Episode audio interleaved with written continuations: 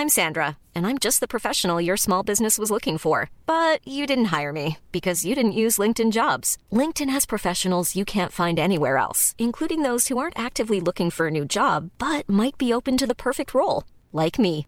In a given month, over 70% of LinkedIn users don't visit other leading job sites. So if you're not looking on LinkedIn, you'll miss out on great candidates like Sandra. Start hiring professionals like a professional. Post your free job on linkedin.com/people today.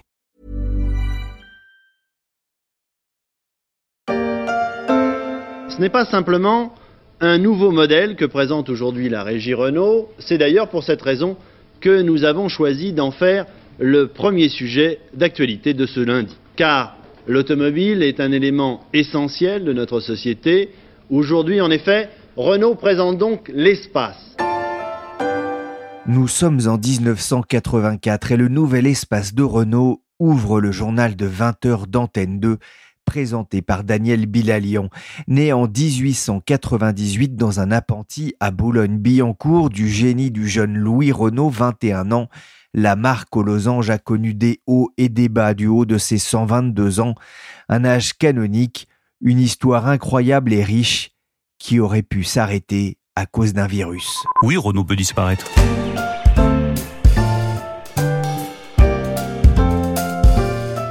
Je suis Pierrick Fay, vous écoutez La Story, le podcast d'actualité des échos, et on va voir comment Renault, la firme aux losanges, le génial créateur de l'espace et de la 4 jogging, va tenter de se sauver. Emmanuel Macron a annoncé ce mardi un vaste plan de 8 milliards d'euros pour soutenir l'industrie automobile française victime d'un coup d'arrêt à cause de la pandémie de coronavirus. 8 milliards pour venir en aide à un secteur qui pèse plus de 400 000 salariés en France et plus de la moitié va servir à aider le constructeur automobile Renault à sortir de cette mauvaise passe. L'année 2020 s'annonce en effet terrible pour le secteur automobile après un arrêt de deux mois qui va laisser des traces dans les comptes. Tous les constructeurs sont touchés. En Italie aussi, Fiat a demandé à bénéficier d'un crédit de plus de 6 milliards. C'est avec Renault l'un des groupes qui semble les plus fragilisés par les conséquences de la pandémie de coronavirus. Pour comprendre pourquoi je me suis tourné vers Anne Fetz. Elle est journaliste aux échos en charge de l'industrie automobile. Elle connaît bien le groupe Renault pour le suivre depuis plusieurs années. Je me suis demandé d'ailleurs si la situation était vraiment aussi critique pour le groupe français comme le laissait entendre le ministre de l'économie et des finances, Bruno Le Maire, sur Europe 1, il y a quelques jours. Mais si on vous comprend bien ce matin, monsieur le ministre de l'économie, s'il n'y a pas un plan conséquent d'économie chez Renault, eh bien le mastodonte Renault peut disparaître. Oui, Renault peut disparaître. S'il n'y a pas un plan d'économie oui, Renault conséquent. Peut disparaître. Oui, les grands constructeurs industriels peuvent disparaître. Il faut être lucide. Alors Anne Fetz, c'est vrai, il en allait de la survie de Renault C'est vrai que Renault n'est pas très en forme. Mais quand on parle de survie, c'est pas du jour au lendemain que le, le groupe va faire faillite. Hein. Fin mars, ils avaient encore 10 milliards d'euros de trésorerie. Donc, ils ont largement de quoi voir venir. Mais ce qui est sûr, c'est que si on ne fait rien aujourd'hui, dans un ou deux ans, la situation peut se dégrader encore et le groupe peut avoir du mal à faire face à ces échéances et il peut avoir du mal à éviter une recapitalisation. En 2019, Renault est tombé dans le rouge pour la première fois depuis 2009. C'était lors de la dernière grande crise. Loin des 3 milliards et demi d'euros de profit dégagés un an plus tôt, Renault a abordé cette crise dans les pires conditions. Mais comment en est-il arrivé là? Ah oui, Renault a perdu 141 millions d'euros en 2019. Donc sa situation actuelle n'a rien à voir avec le coronavirus. Donc c'est le résultat de plein de facteurs différents qui se sont accumulés.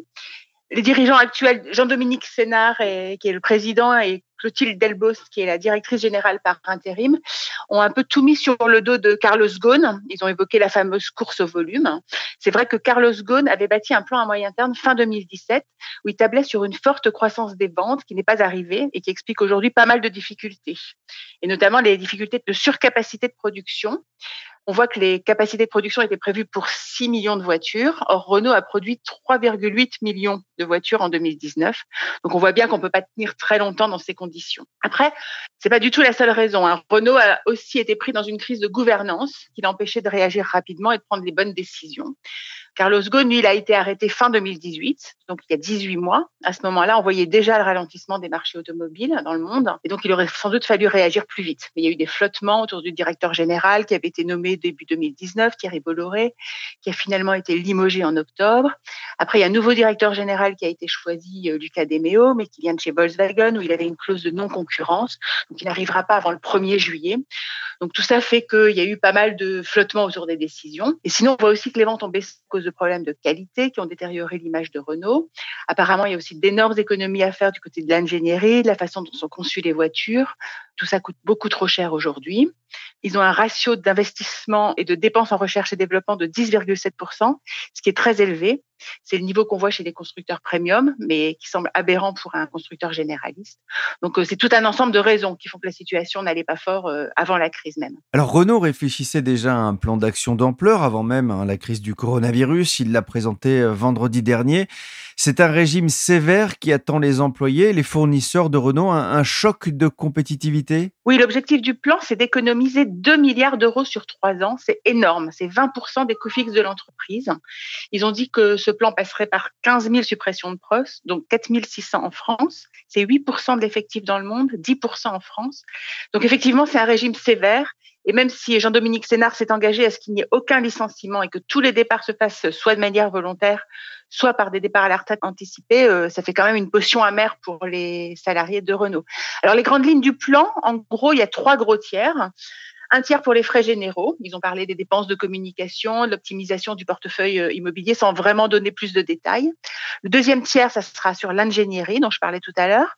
Par exemple, en utilisant plus de pièces en commun sur différents modèles de voitures ou encore en réduisant le nombre d'options disponibles par modèle. Et le troisième tiers, bah, c'est justement celui qui fait le plus de bruit, c'est la réduction des capacités de production. Il faut fermer des lignes ou des usines même.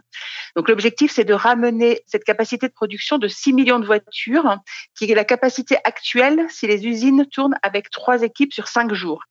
Donc, ils voudraient la ramener de 6 millions à moins de 5 millions en 2024.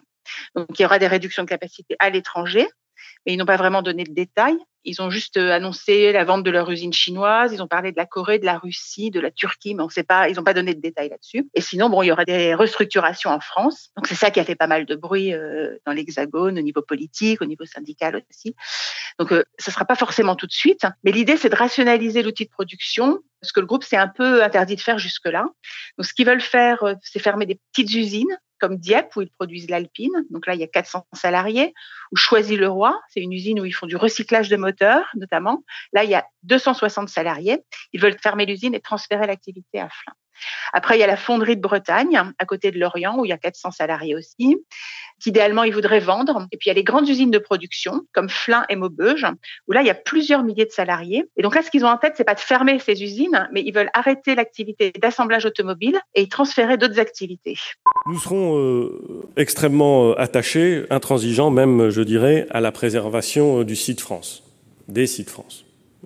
Renault est une entreprise mondiale, c'est vrai, mais enfin, sa marque française est évidente, et donc nous serons extrêmement euh, exigeants sur ce point. Le 20 mai dernier, au Sénat, le Premier ministre Édouard Philippe a mis la pression sur l'entreprise. Est-ce que ça a pesé sur ses décisions en matière de fermeture notamment? Alors il y a eu des fuites avant l'annonce du plan qui ont donné lieu à une certaine pression politique, mais en fait je suis pas certaine que le groupe ait vraiment changé ses plans suite à cette pression.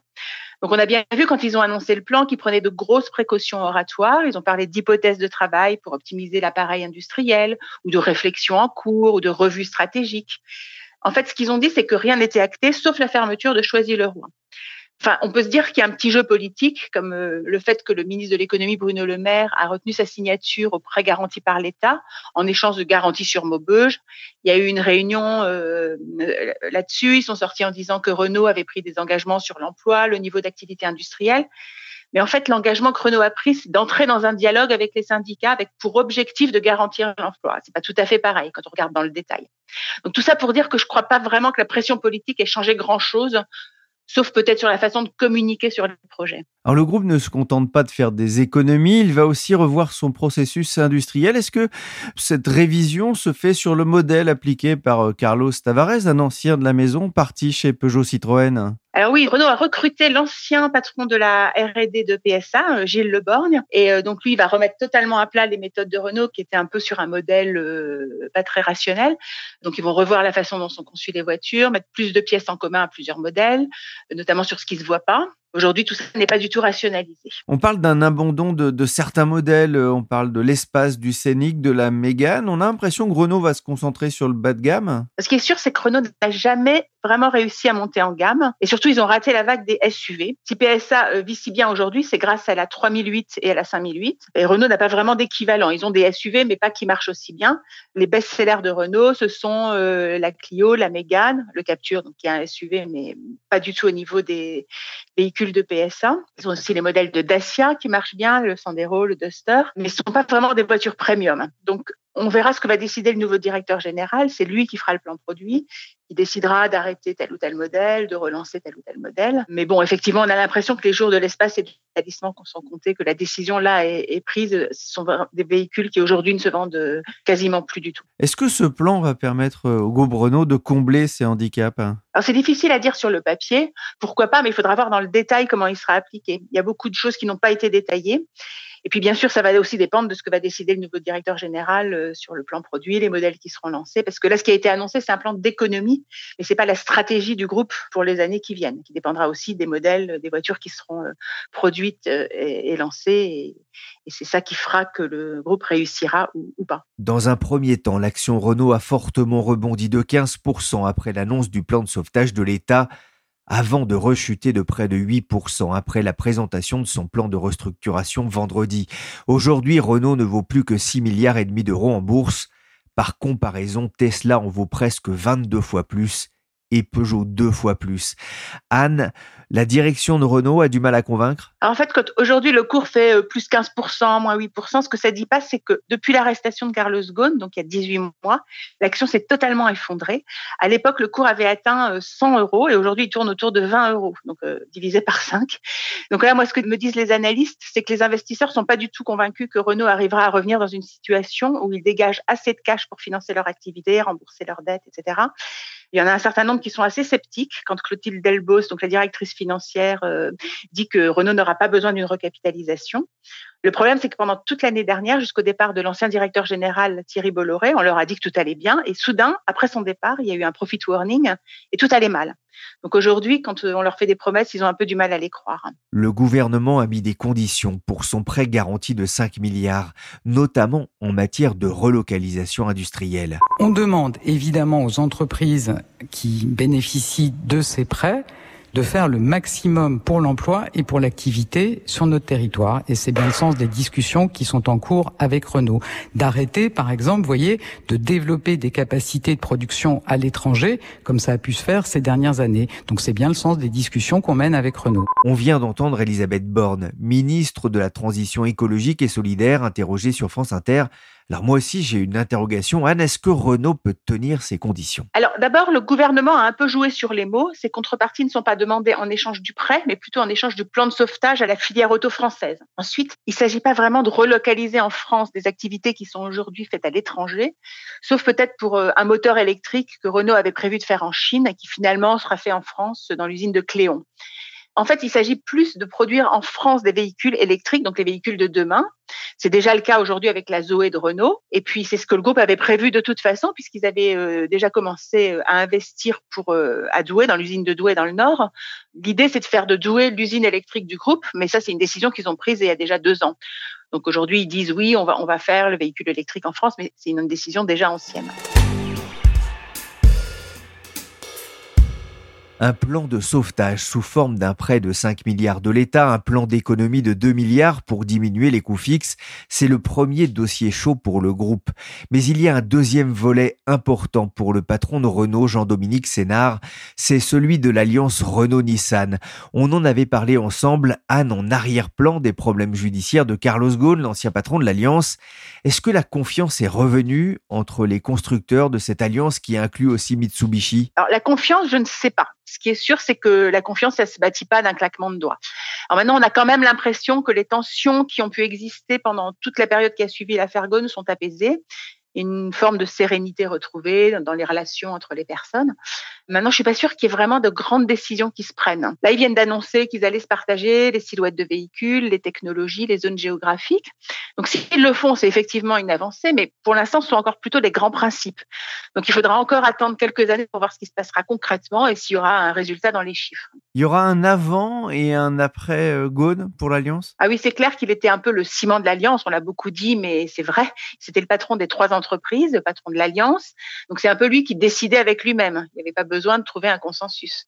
Donc là, c'est plus vraiment le cas aujourd'hui. Est-ce que le plus dur commence pour euh, Renault-Nissan En tout cas, c'est une période un peu charnière qui s'ouvre pour les deux groupes et pour l'Alliance. Ils vont tous les deux très mal. Ils ont tous les deux lancé de grands plans de restructuration et d'économie. Donc maintenant, on va voir euh, comment ils remontent la pente et s'ils arrivent à travailler ensemble. On a un peu le sentiment que la course au gigantisme des constructeurs, que ce soit euh, l'Alliance Renault-Nissan ou même Toyota ou Volkswagen, eh bien, c'est terminé. En fait, ce qu'il faut comprendre, c'est que cette course au volume a eu lieu pendant une période où le marché était en croissance entre 2013 euh, et 2017 à peu près. Donc tout le monde voulait en profiter pour augmenter sa part de marché, pousser un peu les volumes, euh, quitte à lâcher un peu sur les prix de vente. Mais quand les ventes ont tendance à baisser, ce qui a été le cas euh, sur certains marchés dès 2018 et partout dans le monde en 2019, donc avant le coronavirus, dans ce cas, il faut plutôt se concentrer sur la valeur, les ventes rentables. Et donc là, c'est ce que font euh, tous les constructeurs euh, aujourd'hui. Un dernier mot, Anne, concernant l'alliance des batteries pour les voitures électriques entre PSA et Total. Renault, qui achète les batteries de la Zoé, notamment en Corée du Sud, eh bien finalement va y participer. Pourquoi? Ils se sont fait un peu tordre le bras par le ministre de l'économie Bruno Le Maire, pour qui c'est un projet très important pour pouvoir afficher des résultats en matière de relocalisation euh, industrielle en France. Mais en fait, Renault a toujours été réticent parce que pour l'instant, ce sont les acteurs asiatiques, les Chinois, les Japonais, les Coréens, qui maîtrisent la technologie des batteries pour voitures. Et donc, il y a quand même un gros risque pour que les batteries qui sortent du projet européen soient pas très compétitives, au moins au début. Mais donc là, ils n'ont pas eu trop le choix parce que le gouvernement avait euh, conditionné sa signature au prêt garanti à la participation de Renault euh, à ce projet. Donc euh, ils ont dû signer et on ne sait pas très bien combien ils vont investir dans le projet, mais ils vont investir en tant qu'actionnaire et pas seulement en tant que client.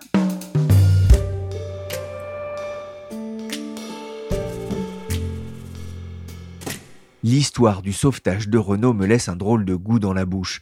Je m'interroge sur l'héritage laissé par Carlos Ghosn, mais aussi sur le rôle de l'État. Quelle est la part des tensions entre Renault et l'État, l'un de ses principaux actionnaires, dans les difficultés du constructeur? Ces tensions ne sont pas récentes. J'ai appelé Michel Calica. Il est professeur à l'IAE Lyon School of Management et président du Business Science Institute. Je lui ai d'abord demandé comment Renault en était arrivé aujourd'hui à jouer sa survie Alors c'est une situation en effet qui est un peu exceptionnelle quand un ministre de l'économie parle de la survie d'une grande entreprise nationale. Ce qu'il faut voir, c'est que la situation d'une entreprise, euh, eh ben, elle dépend toujours de deux types de facteurs, de deux types de considérations. Des considérations externes qui sont liées à un environnement économique, et puis des considérations internes qui sont liées à la gouvernance, à, la stratégie. Alors, tout à fait clairement, mais ça c'est une évidence, euh, l'environnement économique actuel, il est catastrophique. Mais il est catastrophique, on va dire, pour tous les secteurs, à part les secteurs du numérique, et particulièrement catastrophique pour l'automobile. Mais euh, dans cette catastrophe, il y a des éléments qui sont conjoncturels et puis il y a des éléments qui sont structurels, parce que d'autres constructeurs automobiles, apparemment, euh, s'en sortent mieux que Renault.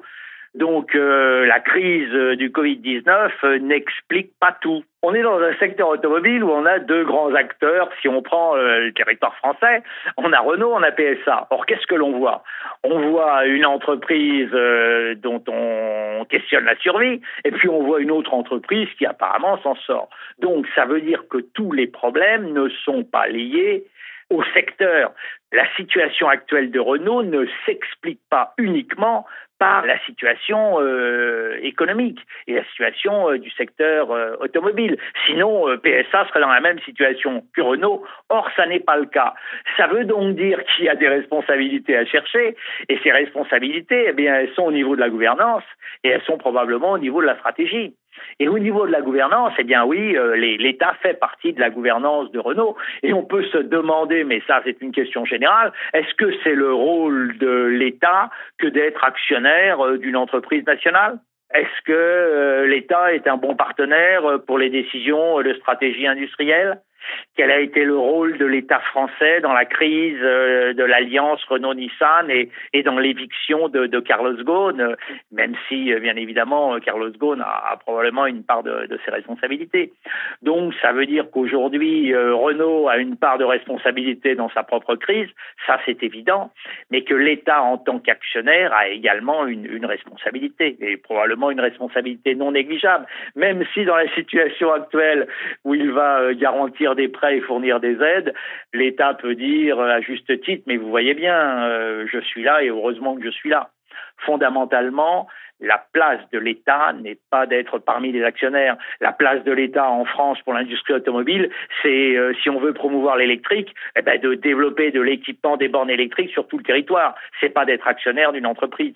Dominique Renault a réuni un conseil d'administration extraordinaire vendredi soir sur le conflit qui oppose Carlos Ghosn à l'État sans succès. Oui, ça fait des mois que le torchon brûle entre Emmanuel Macron et le patron de Renault-Nissan, le quatrième groupe automobile mondial, tout de même.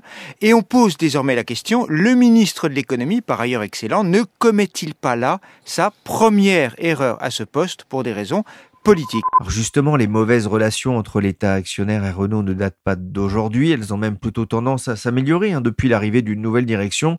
Le problème venait surtout des relations entre l'État et Carlos Ghosn, comme on a pu l'entendre dans cette chronique de Dominique Seux sur France Inter en 2015. La personnalité de Carlos Ghosn n'a absolument pas facilité les relations avec l'État. Hein. Il suffit de voir quelle a été la réaction de l'État français quand il a été emprisonné au Japon pour bien comprendre qu'à l'évidence, ces relations étaient des relations euh, qui étaient euh, très très mauvaises. Ça tenait probablement à la personnalité de Carlos Ghosn, ça tenait peut-être aussi à la personnalité de ses interlocuteurs. Je crois que Carlos Ghosn a souvent minoré ou ignoré euh, l'importance de l'État. Alors l'État est important pour toutes les entreprises, mais quand l'État est actionnaire, il est encore plus important. Donc il y a probablement une part de responsabilité de Carlos Ghosn. Mais j'en reviens au point précédent. La question que moi je me pose, c'est est-ce que le rôle de l'État, c'est d'être actionnaire de Renault? Alors c'est une question qu'on l'on ne va pas trancher aujourd'hui, mais Michel Calica, qu'est-ce que vous pensez du plan présenté vendredi par Renault? Ben, la situation actuelle, c'est une situation assez claire hein, en termes de management euh, stratégique d'une entreprise. Hein. L'entreprise Renault est dans une situation de surcapacité. Vous faites quoi quand vous êtes en surcapacité? Il n'y a pas 36 solutions. Hein. Quand vous êtes en surcapacité, eh bien, euh, soit vous arrivez euh, très rapidement à dynamiser le marché, ce qu'essayent de faire les pouvoirs publics, mais on peut douter de l'efficacité de l'ensemble de ces mesures compte tenu de l'état de surcapacité. Et puis l'autre solution, c'est ce qui se fait toujours dans ce type de situation, c'est de réduire la capacité. Et réduire la capacité, ça veut dire quoi? Ben, Soit vous réduisez les horaires de travail, soit eh bien euh, vous fermez des unités de production. Alors, il y aurait une autre solution, mais qui n'a pas été envisagée. Hein. Il y a un certain nombre de dispositions qui ont été prises pour réduire les coûts, et notamment les coûts fixes. On aurait pu imaginer, mais peut-être que le contexte ne s'y prête pas, à ce que l'on demande aux salariés de Renault de réduire euh, leur rémunération. Effectivement, c'est pas dans, dans l'air du temps, mais est-ce que justement la présence de l'État ne réduit pas les capacités de, de Renault justement à, euh, à se réformer, à réduire la voilure? Très probablement. Renault reste historiquement une entreprise bah, d'origine publique, hein, bien évidemment, on en connaît l'histoire, mais le fait que l'État reste dans le pacte des actionnaires, bien évidemment, ça conduit à une situation qui est un peu curieuse. On se demande si les, les syndicats, les salariés s'adressent au patron ou est-ce qu'ils s'adressent au ministre de l'économie. On pourrait aussi, euh, d'une certaine façon, s'étonner du fait que le ministre de l'économie s'implique tant et prenne la parole euh, comme prendrait la parole le, le patron de l'entreprise. D'ailleurs, on entend plus le ministre de l'économie que le patron de l'entreprise Renault. Comment relancer euh, l'alliance avec Nissan? Là aussi, les relations entre les États japonais et français ont été un peu difficiles sur ce dossier-là. Ça, c'est une question difficile relancer l'alliance euh, alors qu'une alliance repose sur un contrat de confiance, si on peut utiliser ces mots-là, sur un, pacte de confiance. Il est évident que depuis l'éviction de Carlos Ghosn, euh, la, confiance entre les deux entreprises euh, et entre les deux États hein, a été très très mise à mal. On pense ce que l'on veut de Carlos Ghosn, mais à l'évidence, l'État japonais, Nissan, ont joué un rôle dans l'éviction de Carlos Ghosn. Peut-être d'ailleurs que là, semble-t-il, la demande de l'État euh, qui poussait euh, Carlos Ghosn à aller vers une fusion était une demande euh, inappropriée. L'alliance Renault-Nissan a été construite sur un partenariat entre des entreprises et sur la négation de la fusion. Si l'État français demandait euh, la fusion, si cela est vérifié, à l'évidence, c'était une erreur euh, stratégique, c'était une demande erronée d'un actionnaire. Il était évident que les, Japonais euh, réagiraient. Il ne faut pas perdre de vue que dans l'alliance Renault-Nissan, il y a des équilibres financiers, il y a des équilibres économiques, il y a des équilibres plus ou moins respectés en termes d'actionnariat, mais il y a aussi des équilibres culturels. Et là, à l'évidence, Carlos Ghosn, peut-être sous la pression de l'État, a franchi un, Rubicon. Ça, a été une erreur qui a conduit d'ailleurs à, toute l'affaire. Mais est-ce que pour sauver Renault et, et Nissan également, qui ne va pas mieux, est-ce que euh, la solution ne serait pas justement d'aller vers une fusion? On peut aujourd'hui se poser la question. Si on revient en arrière, l'alliance a été construite à un moment donné où Nissan était au bord du gouffre. Et ce qui a permis, ce qui a fait que les Japonais ont accepté à cette époque-là l'alliance avec un groupe français, ce qui n'était pas du tout évident, c'est le fait que la situation était totalement catastrophique au Japon on est dans une situation aujourd'hui où les deux entreprises vont très mal. Alors, il y a des problèmes de gouvernance. Bon, euh, depuis le départ de Carlos Ghosn, on était peut-être sur une gouvernance absente. Il y a des problèmes de stratégie, bien évidemment, de stratégie de produits, de stratégie industrielle il y a aussi un gros problème de, gestion de l'alliance. L'arrivée d'un nouveau patron peut conduire à remettre les, pendules à zéro, euh, remettre les, choses en place, à partir sur de nouvelles bases. Euh, est-ce que la fusion est envisageable? Je suis un peu dubitatif compte tenu de l'historique de cette alliance qui reposait sur une indépendance culturelle des deux entités. Merci Michel Kalika, président du Business Science Institute, et merci Anne ce journaliste automobile aux échos. La story, le podcast d'actualité des échos, s'est terminé pour aujourd'hui. L'émission a été réalisée par Willy Gann, chargé de production et d'édition Michel Varnet. Vous pouvez nous suivre sur toutes les plateformes de téléchargement et de streaming de podcasts. Pour l'actualité en temps réel, c'est sur leséchos.fr.